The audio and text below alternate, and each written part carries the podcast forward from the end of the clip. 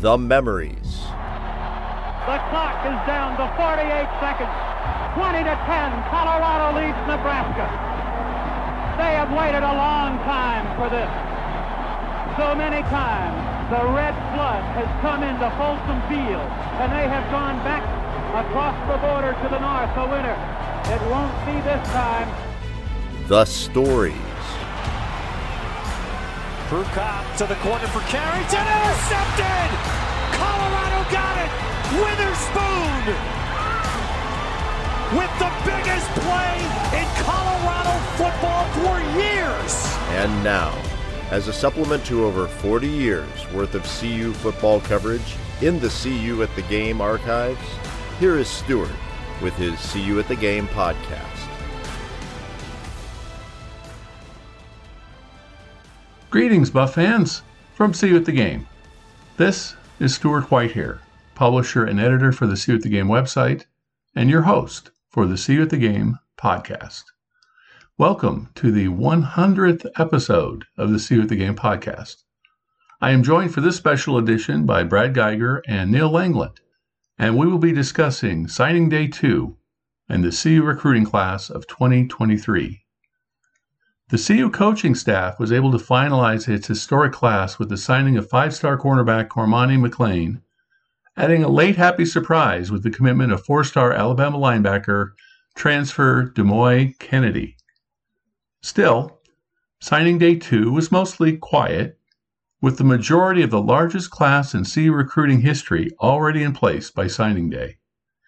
A total of 42 new scholarship players almost half of the 85 man limit C will need to cut down to by August 1st, have joined the herd. This class will be remembered as having the most blue chip prospects, the most undergraduate transfers, and the most geographically diverse assemblage of talent in CU history. Not to mention picking up two five star recruits in the same class for the first time ever, and a final ranking in the top 25 in the nation. We will also spend a significant amount of time going through the quotable quotes from Coach Prime's press conference. Will CU's elite underclassmen weekend lead to an even more highly ranked recruiting class of 2024? Is Coach Prime's philosophy of building his defense from the outside in going to work in the Pac 12? Can Coach Prime turn CU's relative lack of NIL bags to his advantage with recruits. Is Coach Prime's bringing hope to the house going to translate to victories come September and beyond? Let's find out. Okay, and we are back. And this is episode number 100 for the See at the Game podcast. And I am joined by Brad Highlands Ranch Geiger how are you this evening? I'm good. It was a busy week, both on and off the CU beat, but uh, I think, like a lot of Buffs fans, I did put aside some time to watch Coach Prime in prime time. Very good. And Neil, I wish I was still skiing at night. Langland from downtown Denver. How's Neil doing today? Fine. I blew up once today in some uh, wind pack, but I was thinking about what I was going to do tonight on the podcast.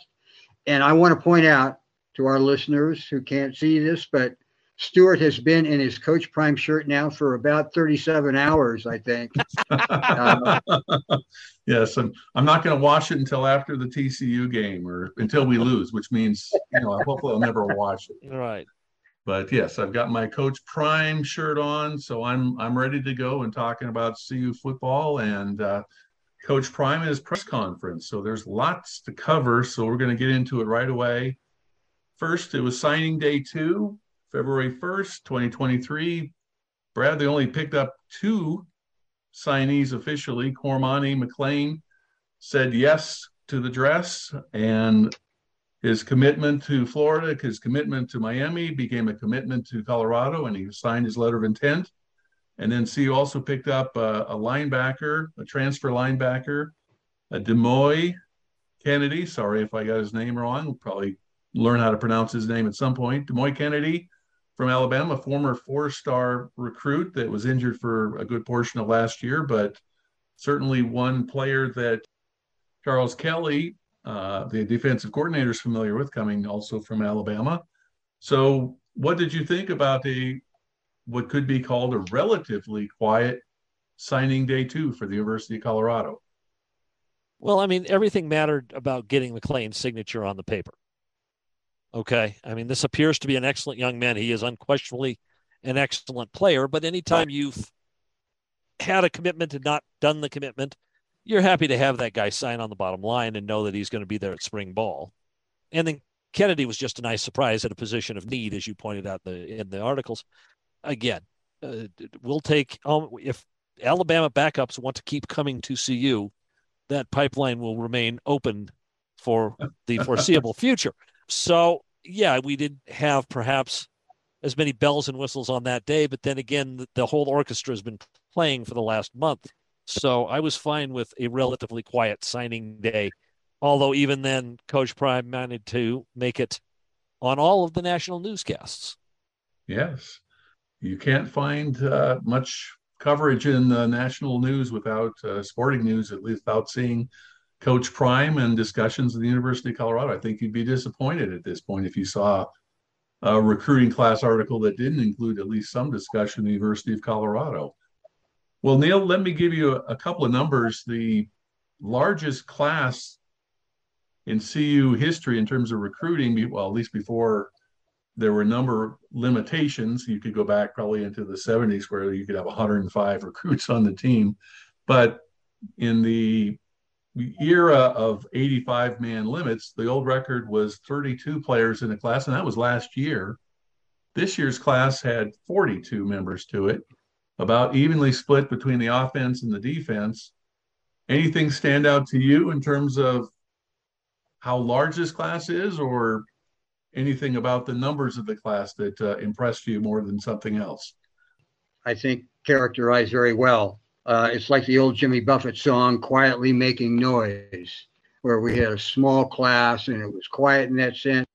But like you say, you couldn't find anything on the sports networks that wasn't about Colorado, wasn't about Coach Prime.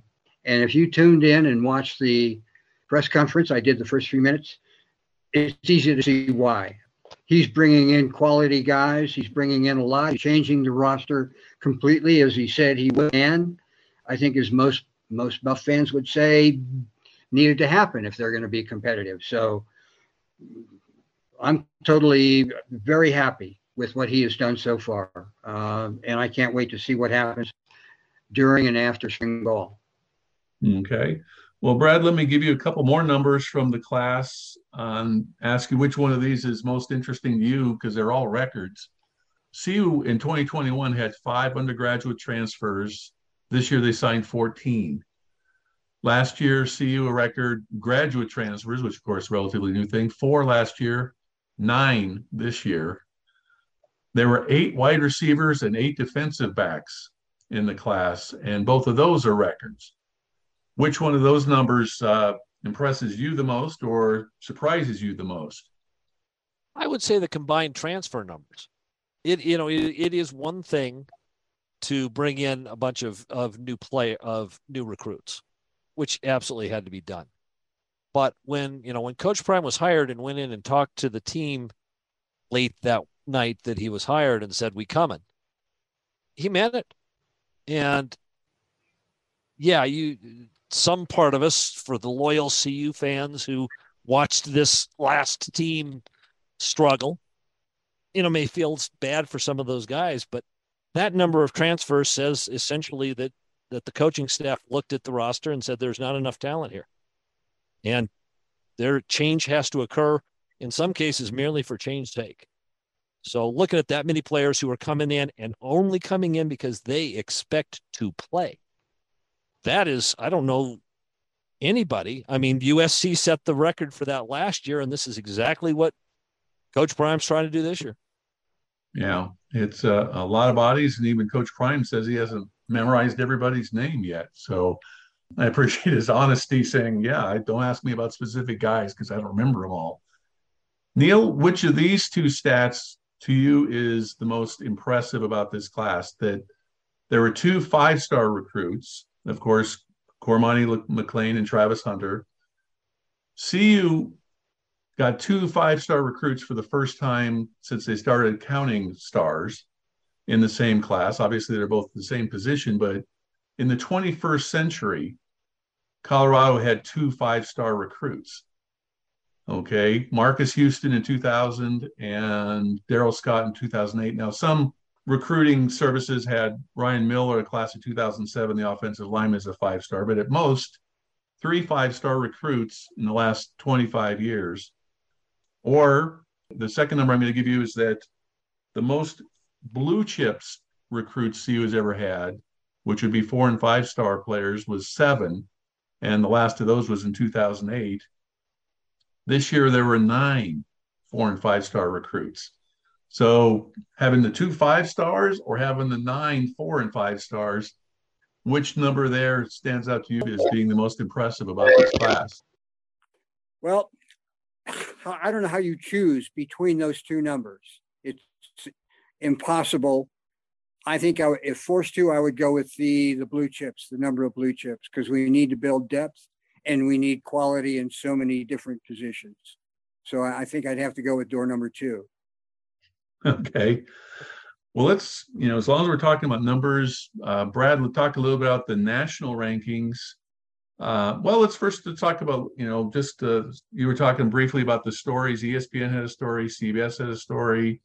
He was on KOA. He's got to be pretty impressed that uh, Colorado has uh, made an imprint on the national scene. Uh, one in 11 teams getting a lot of press. Well, and I think we have to be honest that the coach is getting a lot of press and wearing CU stuff and making all all the appearances. And you know, he he's not only he's charming the national press, he is charming the local press. I he recently was doing an interview with one of the nine news people and was trying on her glasses um, he's just um, so let's be honest. Right now, it's about it's about Coach Prime, but every time you see him, he's wearing a CU hat, a CU shirt, and everything else. The man writes, as they say in Wyoming, the man writes for the brand, and so yeah, it uh, honestly everything about it matters in this age when recruits want to see themselves on TV and want to see themselves on social media. And the best way to do that right now is standing next to Coach Prime. I mean, they're they're not bending over backwards to stand next to Matt Rhule like time I looked. Where's yeah. he coaching, by the way? Brad? Yeah, I know. I was. I, I don't know. I don't know. Some flatland state. I can't remember where that is. Well, the ESPN article even said that you know Matt Rhule did a pretty good job considering he's only been on the job for a couple of months. Uh, okay, well, I think Coach Prime's only been on the job for a couple of months, but you know, whatever. You know, you've got to play to your audience. Um, and of course, I hope you guys saw that Coach Prime has, has a, an ad in the Super Bowl, not only with Coach Prime, but his son, who's our quarterback, Shedeur, and his other one of his other sons and his daughter are also going to be in a uh, what is it, a yogurt commercial?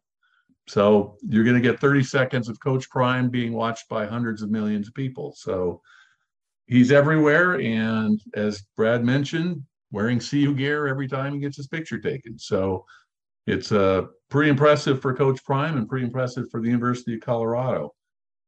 Neil, as far as the the national rankings go, Colorado finished 21st composite at the 24 7 sports fourth in the transfer portal rankings and actually first in the transfer portal rankings according to rivals. It's the fifth highest class in terms of rankings. Class of 2000 was ranked 13th. Class of 2008 was ranked 15th, and the 2002 and 2003 classes were ranked 19th in the country. Pretty impressive numbers for somebody that's been on the job for about 60 days same amount of time as that other guy that we were talking about earlier. yes. Yeah, I don't see him doing yogurt ads or uh, insurance ads or, you know, having his own reality show. He is an amazing compilation of two basic talents, which is he is a natural in the media, and he is one hell of a football coach. And to me, that that's sort of a whole new paradigm in terms of college coaching and recruiting. So he's he's invented something new here, as far as I can tell. Okay, well, Brad, we've got uh, the National Record Recruiter of the Year. Charles Kelly was named as the National Recruiter of the Year. Um, of course, he did some of his work for Alabama um, before he came over to become CU's defensive coordinator. And Coach Prime went through the list of, you know, I think 244 years of experience with the coaches. So he's the front, the face of the program, but uh, he's not alone. He seems to have done a pretty good job of putting a list of recruiters. We don't know how well they're going to coach together at this point, but we know that they can recruit together. Isn't the job of the head coach to recruit the recruiters? I would I mean, say so. In yeah. in the end, it's yeah, you've got to put together guys who can coach. Um, I'm going to assume a guy who was you know high up in the defensive coaching staff for Alabama knows a bit.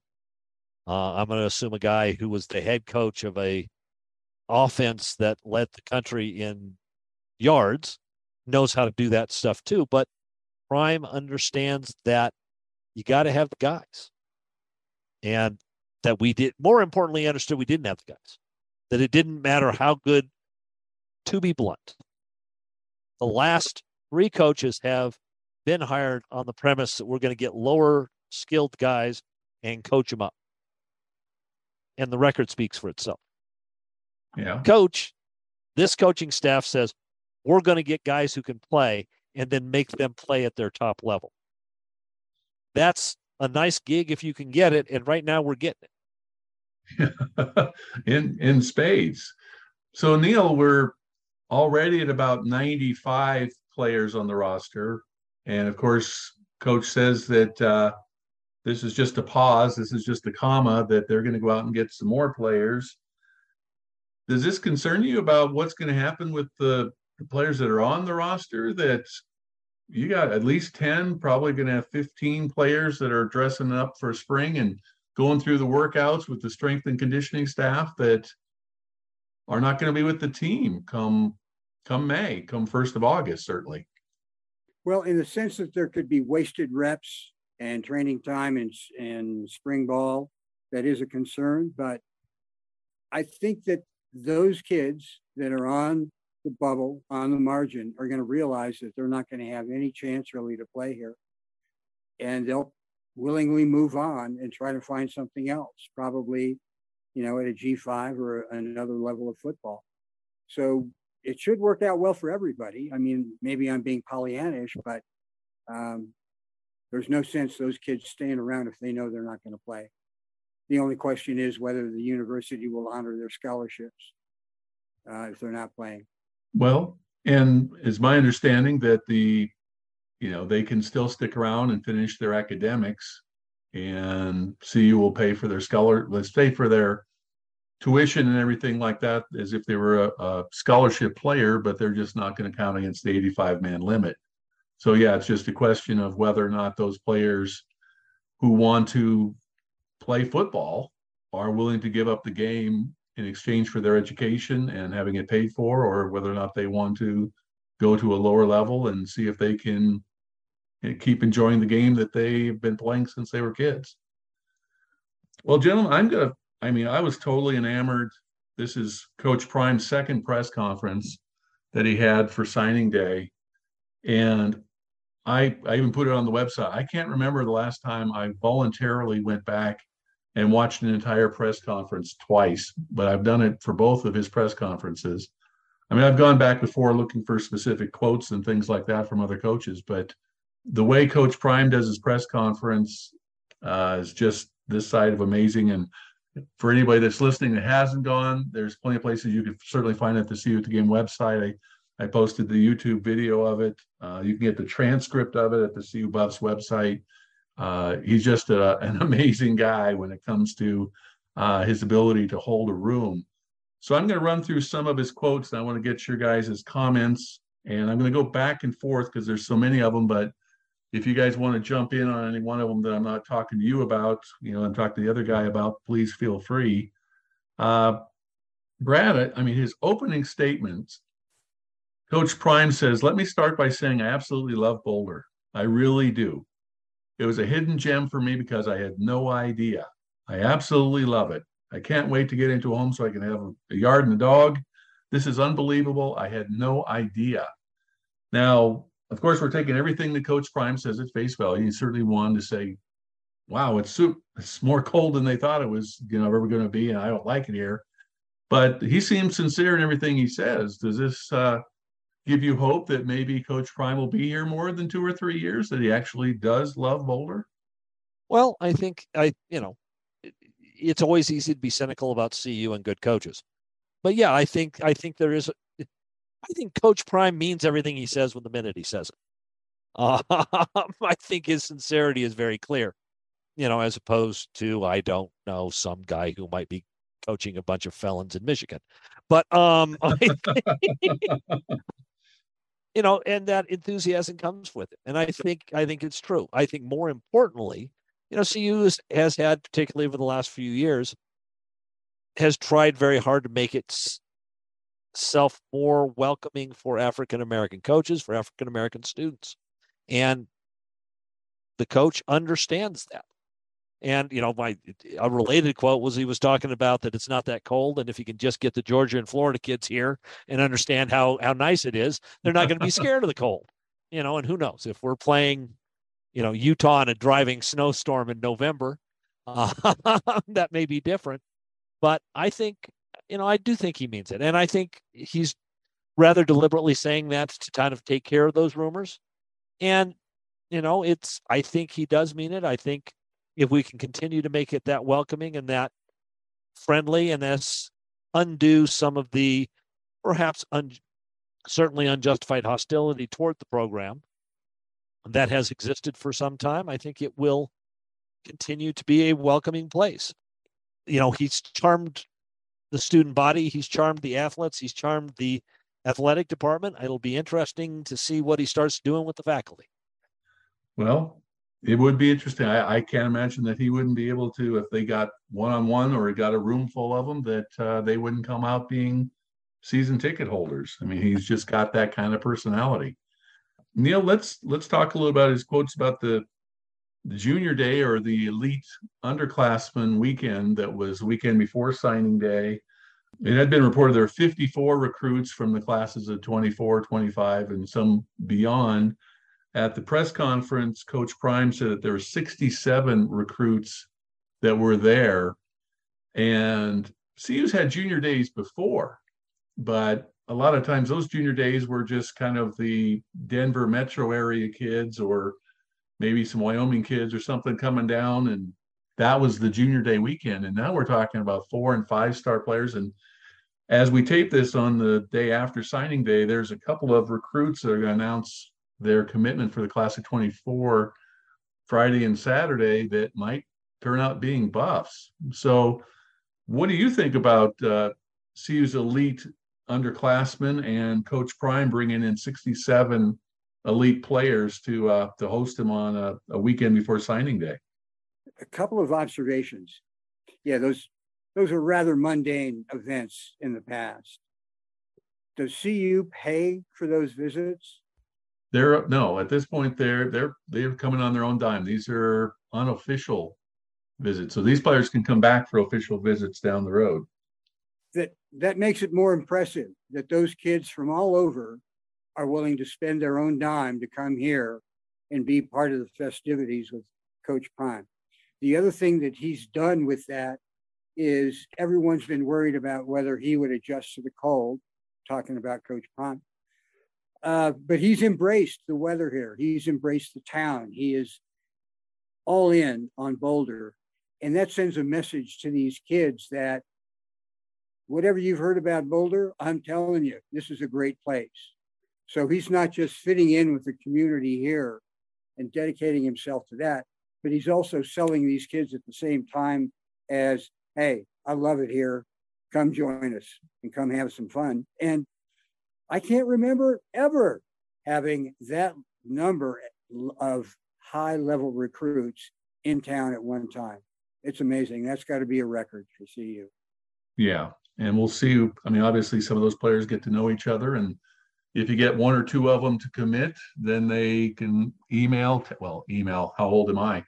Uh, whatever they, whatever communication they have between each other, that uh, they can help recruit for CU once they decide that they want to come to see you. So it just builds on top of itself. Yeah, you put those kids together and they're exchanging Snapchats and now they're all together on the same strings and that kind of stuff.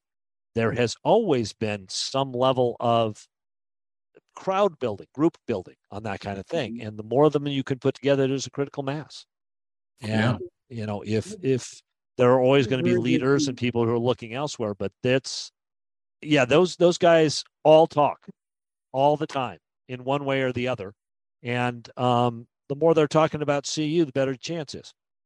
I had uh, heard that a lot of those kids had never seen snow before.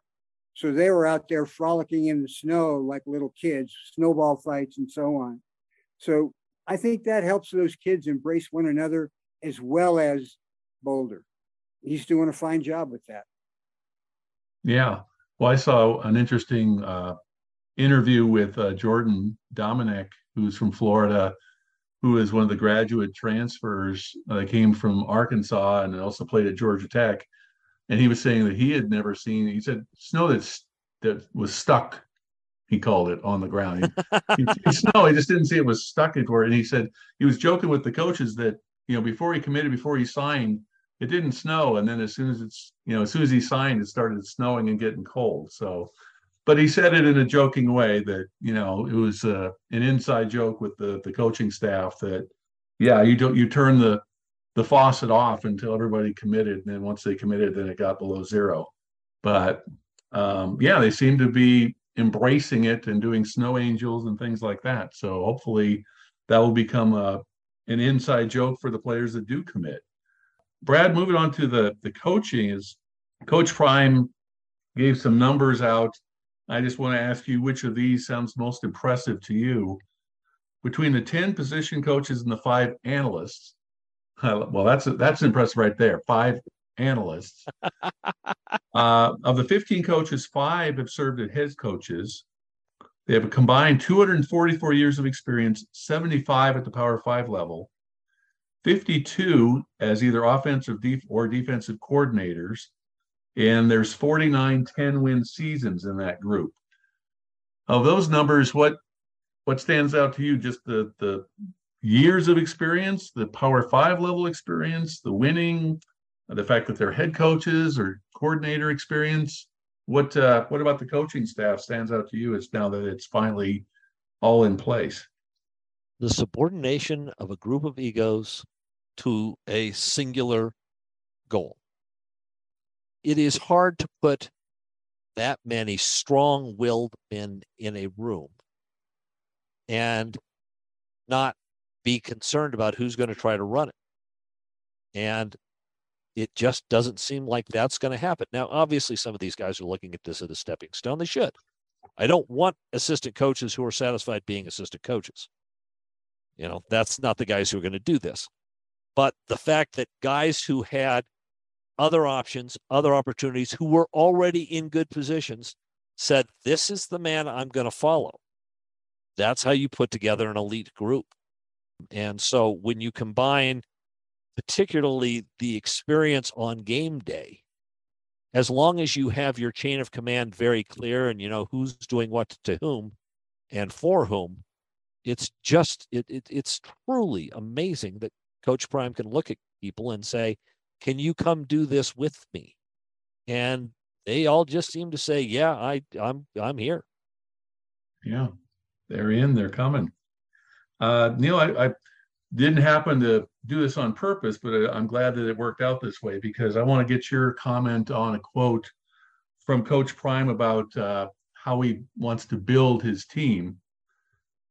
That uh, he was asked about the fact that he had two five star cornerbacks. And he said that a lot of coaches build inside out, starting with the defensive line, moving to the secondary. I build both ways. I build outside in, starting with the secondary, then to the defensive lineman when thinking defensively. His quote was, We're going to take the pass rushers and quarters and let's go get it. then let's go get the big boys and make sure they stabilize and run the control the run game. So you've got a coach that uh, you're a big fan of having the big boys, and obviously Coach Prime knows he needs the big boys. But what do you think of his uh, sort of philosophy of building from the outside in and getting the speed and the edge rushers and the cornerbacks, and then going and getting the big boys? Well, I was composing an email here just a moment ago on this very topic, and um, that goes to my being dated, perhaps, in terms of not staying up with the game because it's changed from the time where it was built inside out. I still think there's part of it, but in today's wide open offenses, if one doesn't have good corners and pressure on the passer, it's going to be hard to win. It's going to be hard to build a defense if you can't stop the pass. So, well, I think they still need quality linemen having receivers with speed and corners that are just fluid and can shut down an entire side of the field. I tip my hat to Coach Prime. Okay. Well, Brad, I don't know if you got a chance to actually listen to the, the whole press conference, but our good friend, Mr. Kiszla at the Denver Post, and for anybody that's been with the See at the Game for any length of time knows that I never quote anything from the Denver Post because of said Mr. Kiszla. Tried to bait the coach a little bit. He even said, as a preface to his comment, that uh, you know, C was basically irrelevant in his opinion, but now it has an X on its chest. And what does Coach Prime think about that and how it came about?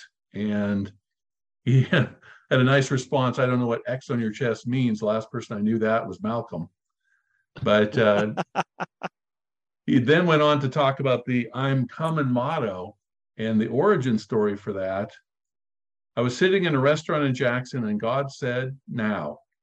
I picked up the phone and called, said, please get a hold of Rick. Rick got on the phone and said, I'm coming. That's where it came from. That's truly where it came from. He just sitting in a restaurant in Jackson, made his decision, called Rick and said, I'm coming.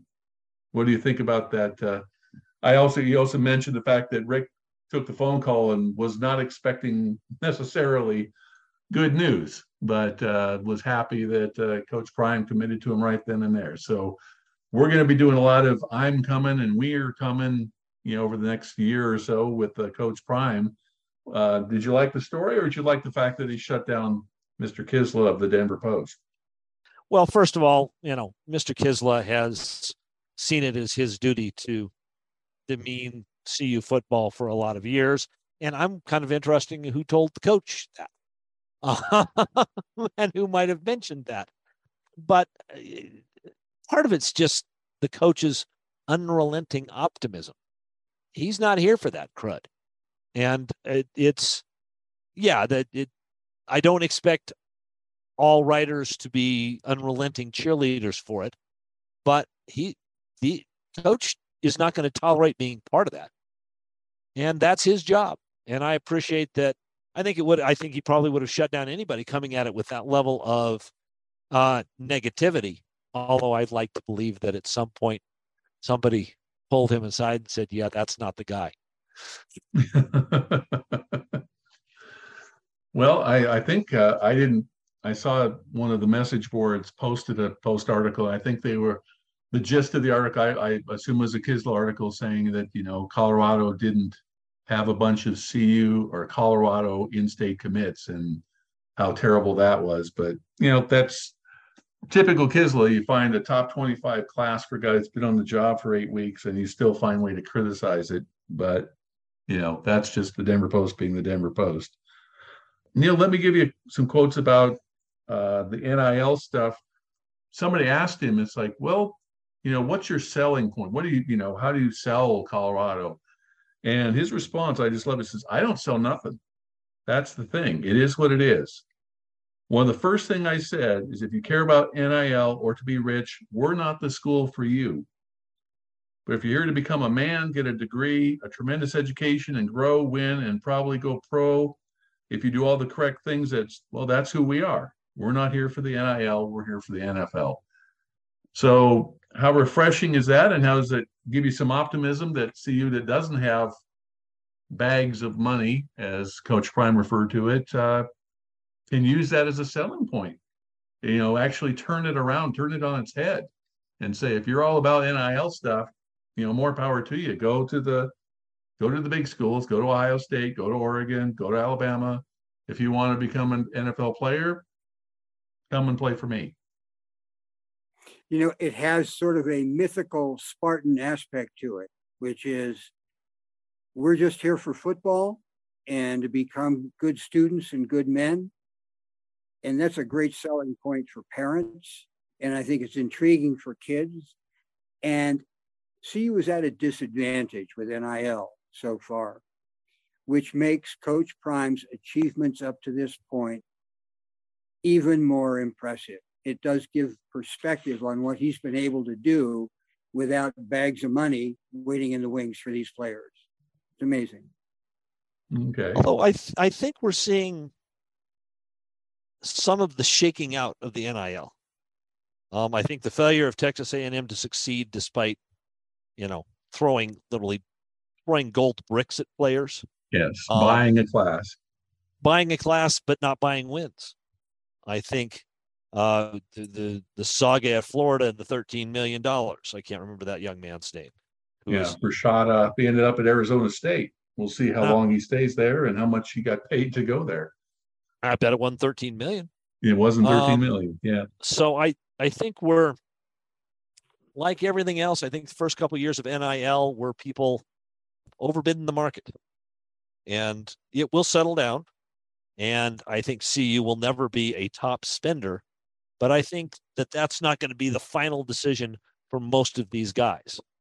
And I think, uh, sure, if you or I won the billion dollar lottery and decided to endow an NI, you know, go to Buffs for Life and endow them with NIL, I suspect I'd get a handshake from Coach Sanders.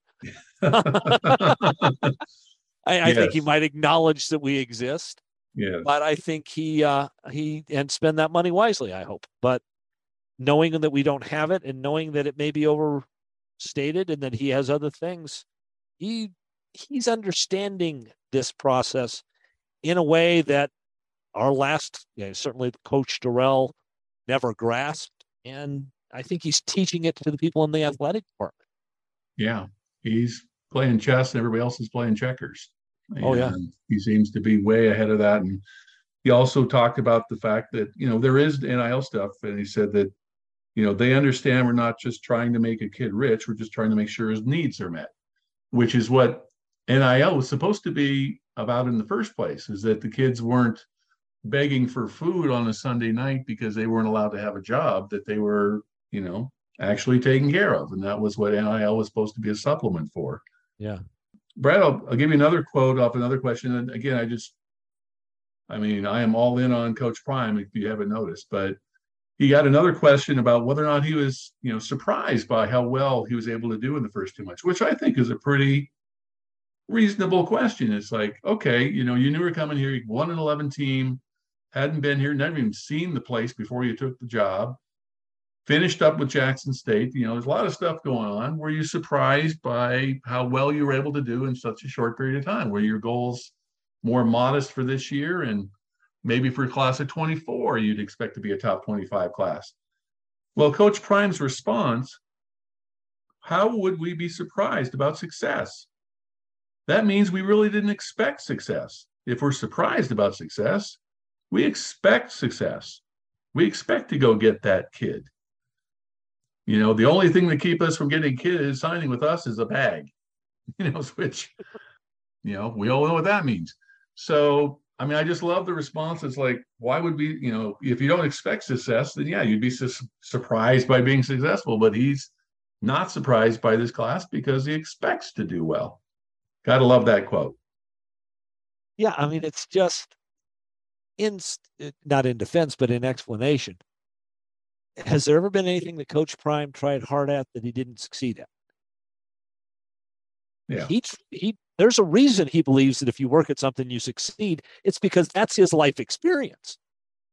Yes. You know, I you know if I work hard at being a quarterback, I will be in the discussion of the best cornerbacks ever to play in the NFL and wear the gold jacket, and be in the College Football Hall of Fame. And if I work hard at being a coach, I will take Jackson State places it never occurred to be.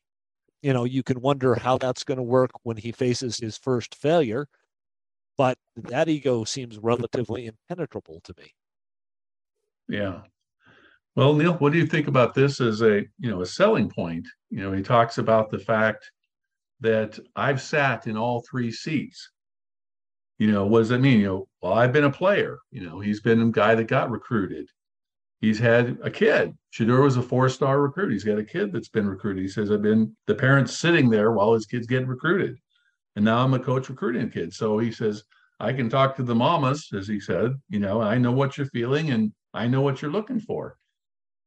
Got to be a great selling point. It's not obviously the first athlete to be recruited, have a kid that be recruited, and then be a coach, but you got to like the the way he's able to break it down into real simple sentences and say, well, this is how I'm able to convince parents to have their kid come play for me.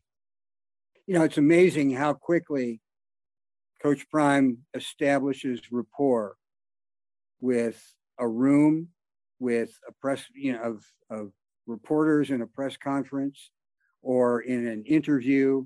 And I think when he gets into the home and is talking to parents, they probably instantly can relate to him just because of his uh, his presence and magnetism. But when he has done everything as you suggest, he's credible which a lot of other coaches probably are not.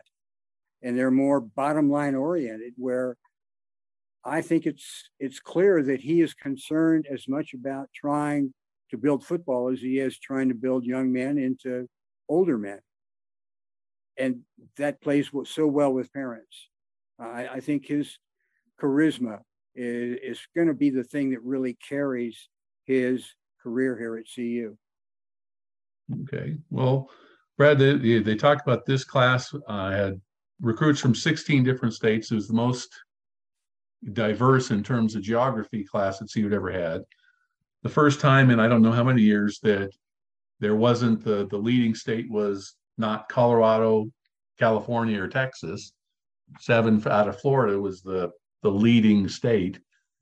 And he was asked about recruiting in state, and you know, he said he wants to be dominant in state. If the kid can play, we want him. We want him at this institution playing football for us, but we don't want him to be, but we want him to be able to play, not just recruiting him because he's in state. He's got to contribute to be dominant. Is the model that Coach Prime has to make CU a national program because we, you know, Neil McCartney obviously got players out of Michigan, Louisiana, in addition to Texas and California and things like that. I mean, Kordell Stewart was from Louisiana. You know, I mean, Michael Westbrook was from Michigan. He recruited nationally, but that's never been quite CU's methodology, that it's been California and Texas. Can CU continue to be a nationally recruiting program as long as Coach Prime and his bevy of assistant coaches are around? As much as we loved Coach McCartney until he won a national championship, do you think he was a household name in Florida? um, you know, or you know, or parts of Texas even. Yeah, because again, their Deion Sanders' name is one that is not geographically limited. He played his foot. Yes, he could have been. He could have been the greatest human being ever in Florida State, ever in Florida. If he'd stayed in played at Florida State, somehow stayed in Florida and played his entire football career there, he'd have been, you know, he'd have never bought a meal in Florida the rest of his life, but that he aspired higher. And he played in California and he played in Dallas and he played in Georgia. And he, we are a national brand because he is a national brand. And then, and then look at his, his coaches. They are a national brand. They all have their expertise. So yeah. Do I think they can maintain it? Uh, yeah, I think they are. I don't think there's a, a living room in the country that Deion doesn't at least have a chance to sit in. Yeah, and if there are top players in the state of Colorado, we'll get top players out of the state of Colorado. I, mean, I, I don't think that too many writers or too many parents wringing their hands at Cherry Creek are going to change Colorado's philosophy under Coach Prime. Well, let me finish with both of you on how Coach Prime finished his uh, press conference, and he was talking about hope. And I did a, an essay last spring that I think the title of it, I'll put a, a link to it on the website, was CU needs to sell hope. Because at that point, there really wasn't much reason for hope. There was no NIL stuff going on. Karl Dorrell's class was, you know, just another mediocre class coming off a four and eight season, and nobody thought we were going to even get to four wins or maybe get to five. So now there is hope. And his quote was Everyone in this building has a commitment to excellence. Everyone in this building is on point. Hope has been reestablished. Hope is in the house. Hope is in the air. Hope is in the city. Hope is in the community. Hope is within you. This place is unbelievable. Neil, I'll I'll start with you. I mean, hope is it is what it is until CU takes the field in Fort Worth on September 2nd, which is seven months from today as we're recording this. It certainly seems that hope has been restored for the University of Colorado football program. Well, he certainly has restored mine. And I don't think there was anything more cynical about last season than I was, only seeing one game in Boulder uh, the whole time. What he has done in a short period of time has taken us where we were in the ditch uh, with no hope of getting out of it, really, and has transformed it into something it has never been before, like you and Brad were discussing. It has become not just a regional program, but it's national in part due to his uh, his reputation and the breadth and depth of his experience and his exposure. I mean, I don't know that any other program at this point has a coach or a staff that has that kind of presence in the national media. It just, it's phenomenal. It's unbelievable. So I, I think we have a lot of reason to hope. And I think what we do need to manage, though, is expectations in that we have all these new kids and new coaches coming together. It's going to take a little while to knit them into a cohesive, uh, synergistic team. So, you know, if we if we stink at TCU, if we struggle against Nebraska or even Colorado State, it's like just be patient because it'll happen. Okay. Well, Brad, are I, you? I just think that's hilarious considering that we picked CU to beat TCU seven months ago. so I, I, think our hope remains pretty significant at all times, but yes. I think it's more reasonable nowadays. There's some empirical evidence behind the hope that, uh, that things are going to go well. But TCU was five and seven, had fired its coach, didn't know who its quarterback was going to be, you know, and Colorado was four and eight, and we had hope that the quarterback situation was improving and the defense was going to get better and yeah who knows? But yeah. We'll we'll always be hopeful. I mean uh, i remember the 2000 season we started off 0 and 3 and 0 and 4 something like that. We had some losses close losses to ranked team and we saying we're the best 0 and 4 team in the country. We remember brad and i we were walking out of you know the georgia stadium in athens when we lost to the nationally ranked in you know georgia on the you know led the entire game into the final minutes and lost in the final minutes. And we were 0 and 4 and Georgia was 4 and 0 it's like well you're a really good team on our way to 2 and 10 but yes you uh there's reason for hope that's beyond hope itself.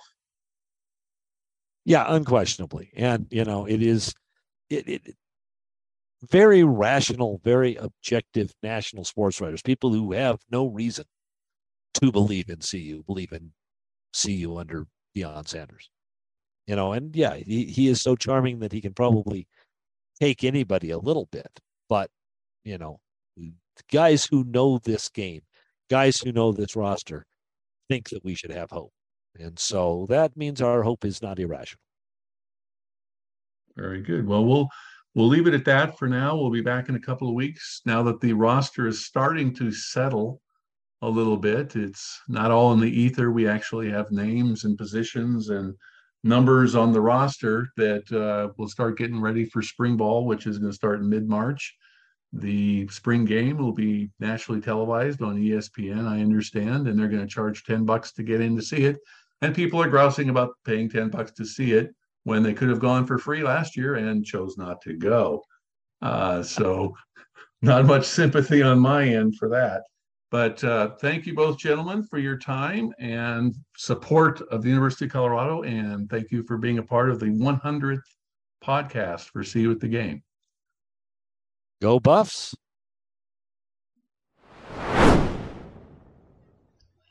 Thanks for listening, and also for being a member of the Buff Nation, which is finally being rewarded for its loyalty over the years. As noted, this is the 100th episode for the CU at the Game podcast. If you've been with us from the beginning, thank you very much. I know that the production quality has certainly improved. I hope that the quantity and quality of the uh, actual episodes are also, in your opinions, improved since year one. Please remember to subscribe to the podcast so that you won't miss any of the upcoming episodes this spring. We have partnered with Mile High Sports and are proud to be part of their podcast network. As always, you can find the CU at the Game podcast on Apple Podcasts, Spotify, iHeartRadio, and other podcast sites. And again, if you're not a fan of downloading podcasts, all of the episodes can be listened to at the CU at the Game website. I'll be back in two weeks with Neil and Brad, and we'll start looking ahead to spring practices we'll also talk about the other news of the day concerning Coach Prime's buffs. Until then, be well, stay safe, and go buffs. Thank you for listening to our CU at the Game podcast. For links to articles and stories referenced in this podcast, go to cuatthegame.com. That's the letter C, the letter U, at thegame.com. If you have comments or suggestions, you can leave them on the website or send an email to cuatthegame at gmail.com. If you've enjoyed this podcast, please be sure to subscribe and share it with your fellow Buff fans. Until next time, when we will again see you at the game.